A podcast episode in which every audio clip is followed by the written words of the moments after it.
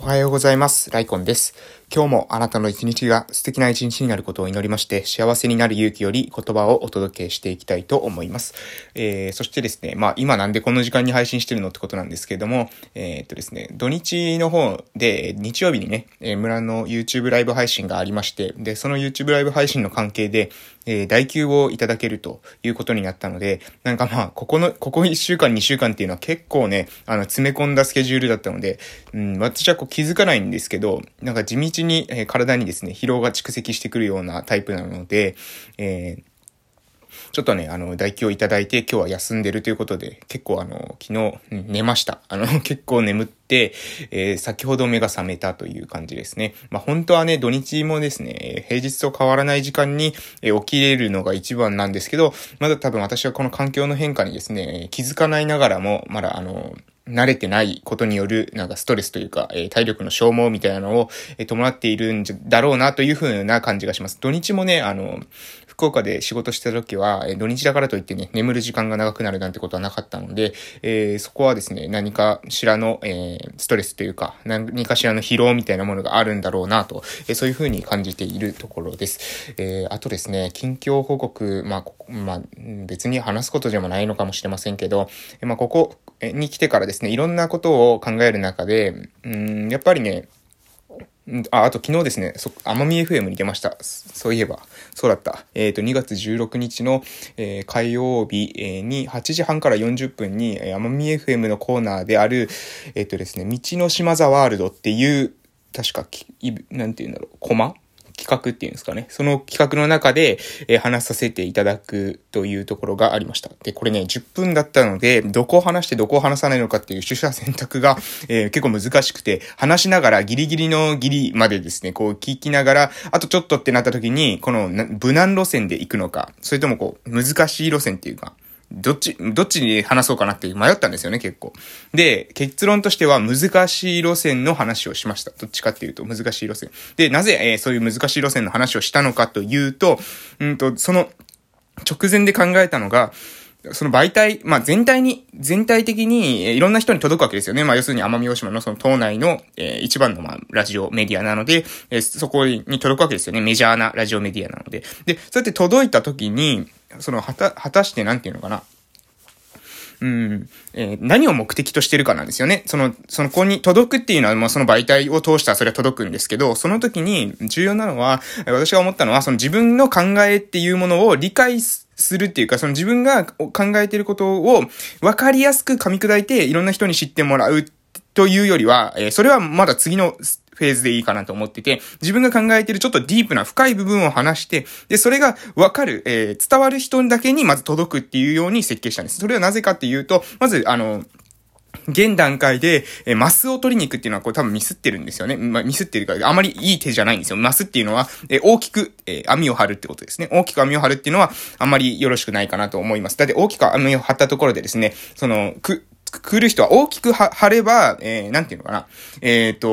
絞れないんですよ。自分がこういう人と出会いたいとか、こういう人に繋がりたいっていう人が絞れないんですよね。全体に、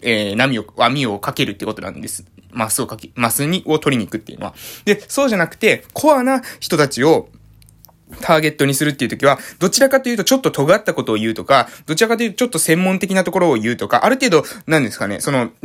ンテナを普段から張っていて、知識、用語が瞬時に理解できる人たちにしか届かないような、メッセージ性を発信した方が、その方が届くんですよね。で、昨日私話してる中で、地方創生とかオンラインとかっていうのを絡めてですね、話したんですよ。なので、あれは多分、ある程度、なんていうかね、そこら辺にアンテナを張ってない人では、じゃないと多分聞き流す。私の知り合いとかだったらですね、聞くと思うんですけど、そうじゃなくて、普通に車の中でパーって流れてたらですね、そこにアンテナを張ってない人だったら聞き流すような設計のメッセージなんです。なので、あれを聞いて、という、なんかピンときた人っていうのは、多分私がやりたいことに近い。もうすでに動き出しているとか、もうそこの方向にアンテナを張っているっていう人に届くようなメッセージ設計だったんですね。で、こういう設計のメッセージを発信しましたという、ことですね。そんな感じです。そういう感じで、昨日はやりましたけど、これでね、また何か変わってくるんじゃないかなと思います。ああいうもので、話すと、絶対ね、何かしらの反応があるなっていうのは今までの経験上はそういうとこ感じてますので、きっとですね、私が発したメッセージを聞き取って何か感じた人はですね、連絡くれるんじゃないかな。ちょっと集落放送入ります。なんか、いつものとちょっと違うなと思ったら、なんか防災系のなんかやつですね。なんか右肩村役場から発信されたメッセージみたいなものが今、流れましたので、一時ちょっと停止させていただきました。ちょっとごめんなさいね。5分も過ぎてますので、本題の方に入らせていただきたいと思います。幸せになる勇気について、の内容をずっと話してますけれども、今日はですね、尊敬に関するものです。前回も尊敬について少し触れてましたけれども、より深くですね、話していくというところで、今日のところスタートはですね、他者の関心ごとに関心を寄せよというようなところを話していきたいと思います。他者の関心ごとに関心を寄せよということですね。で、青年がこういうふうに言います。お気づきですか？先ほど先生はこう言いました。尊敬は絶対に強要することができない。なるほど。それはそうでしょう。私も大いに同意します。ところが、その、下の根も乾かぬうちに、生徒たちを尊敬しろとおっしゃる。はは、おかしいじゃありませんか。強要できないはずのことをご自身が私に強要されている。これを矛盾と呼ばずにして、何を矛盾というのですというふうに鉄人に返すんです。で、鉄人が、確かにその言葉だけを拾い上げると矛盾して聞こえるかもしれません。しかし、こういうふうに理解してくださいと。尊敬のボールというのは、自らがそれを投げた人にだけ返ってくるものだ。ちょうど壁に向かってボールを投げるようなものですと。あなたが投げれば返ってくることもある。しかし、壁に向かってボールをよこせというふうに叫んでも何も起こらないというふうに鉄人が返します。はい、どういうことなんですかと。もうなんか今の時点でもうちょっと意味わかりませんよということだと思われますけれども、ここで理解すべきはですね、共同体感覚のことなんですね。共同体感覚。この言葉ですね、皆さん、わかりますか？なんとなくわかるけれども、意味がよくわかってないという方もいらっしゃるかもしれませんけど、この共同体感覚、これをですね、ドイツ語からですね、英語に翻訳する際に、英語でソーシャルインタレストっていう風な言葉を、アドラーは採用しています。ソーシャルインタレスト。そのまま直訳すると、社会への関心ですよね。社会への関心。共同体感覚だったらですね、コミュニティフィーリングとか、コミュニティセンスっていうのが、そのまま直訳すると、共同体感覚っていうのはそういう風になると思うんですけれども、なぜか英語訳するときに社会への関心、ソーシャルインタレストという言葉に訳をした。それはじゃあなぜそういう風に訳したのか。それはですね、アドラーが共同体感覚の概念を唱えたときに多くの仲間が彼の元を去っていたという風な話をしたと思います。そんなものは科学でないという風に、科学でないと。アドラー心理学っていうのは科学であるはずの心理学のところに価値の問題とかを持ち込んでいる。これはおかしいということでみんなが離れていた。なので共同体感覚を理解してもらうことは難しい。難しいという風にアドラーは考えたわけですね。そこで英語圏に紹介するときに彼は共同体感覚という概念をより実践に即した行動指針に置き換えたんです。抽象を具体的なものに置き換えたんですね。抽象的なものを具体的なものに。そして具体的なものの行動指針というのが他者への関心、ソーシャルインタレストという、言葉だったわけです。なので、共同体感覚を直訳してコミュニティフィーリングとかコミュニティセンスじゃなくて、なぜソーシャルインタレストという言葉を選んだのかというと、それが共同体感覚という言葉が理解が難しいので、その言葉をより具体的な行動の指標に落としたというところです。で、じゃあ、つまりじゃあ共同体感覚とは何なのか。それはですね、他者の関心ごとに関心を寄せること。他者への関心ですよね。ソーシャルインタレストですので。それは他者の関心ごとに関心を寄せる。これは表面的にはですね、すごくわかりやすいと思いますけれども、実はですね、難しいんですよね。多くの親や、教育者たちは、役に立つものとか価値のあるものを、与えようとします。何か子供が自分にとってですね、という風に思う。例えばゲームですよね。今の社会だったらゲームとかって思います。ゲームをなんかずっとしてる子供に対していいなという風に思わないと思います。そうすると、書物とか、玩具、本人たちが、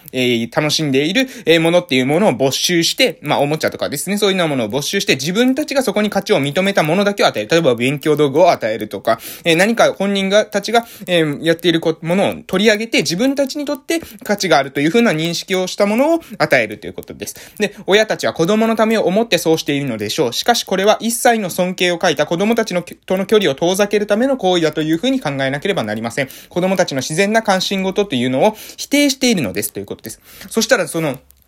低俗な遊びというものを推奨しろというふうに青年が切り返しますけれども、鉄人は言います。こちらから何かを推奨するのではない。ただ子供たちの関心ごとに関心を寄せることが大事なんだというふうに言います。で、誰かですね、誰かが見たときにそれが低俗なものだというふうに判断をしたとしても、それは、その子にとっては低俗なものではないということですね。その子にとっては、それは重要なことかもしれないということです。なので、その子の目で、その子の、視点で物事を見ることが大事だということです。あらゆる対人関係で求められる尊敬の具体的な第一歩というのは、その人の目で、見るということですね。で、共同体感覚についてアドラーは好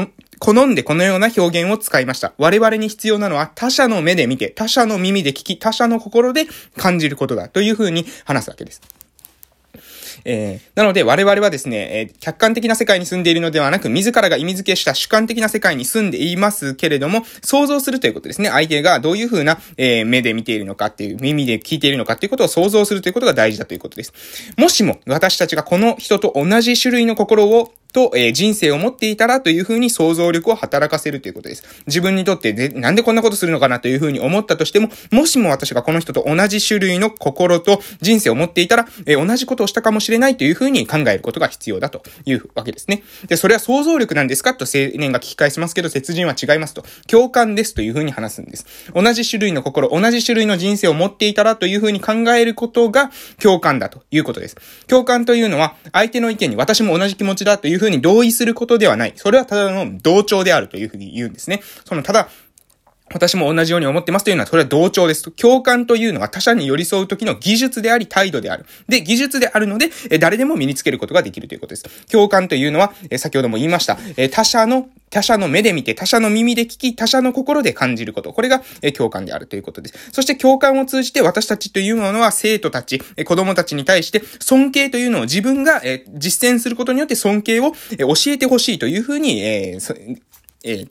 鉄人は言います。で、臆病は伝染しますし、勇気も伝染するんです。あらゆる対人関係は尊敬をもとに始まるんですということを話します。ということでお時間ですので終わらせていただきたいと思います。今日も良い一日をお過ごしください。それでは終わらせていただきます。失礼しました。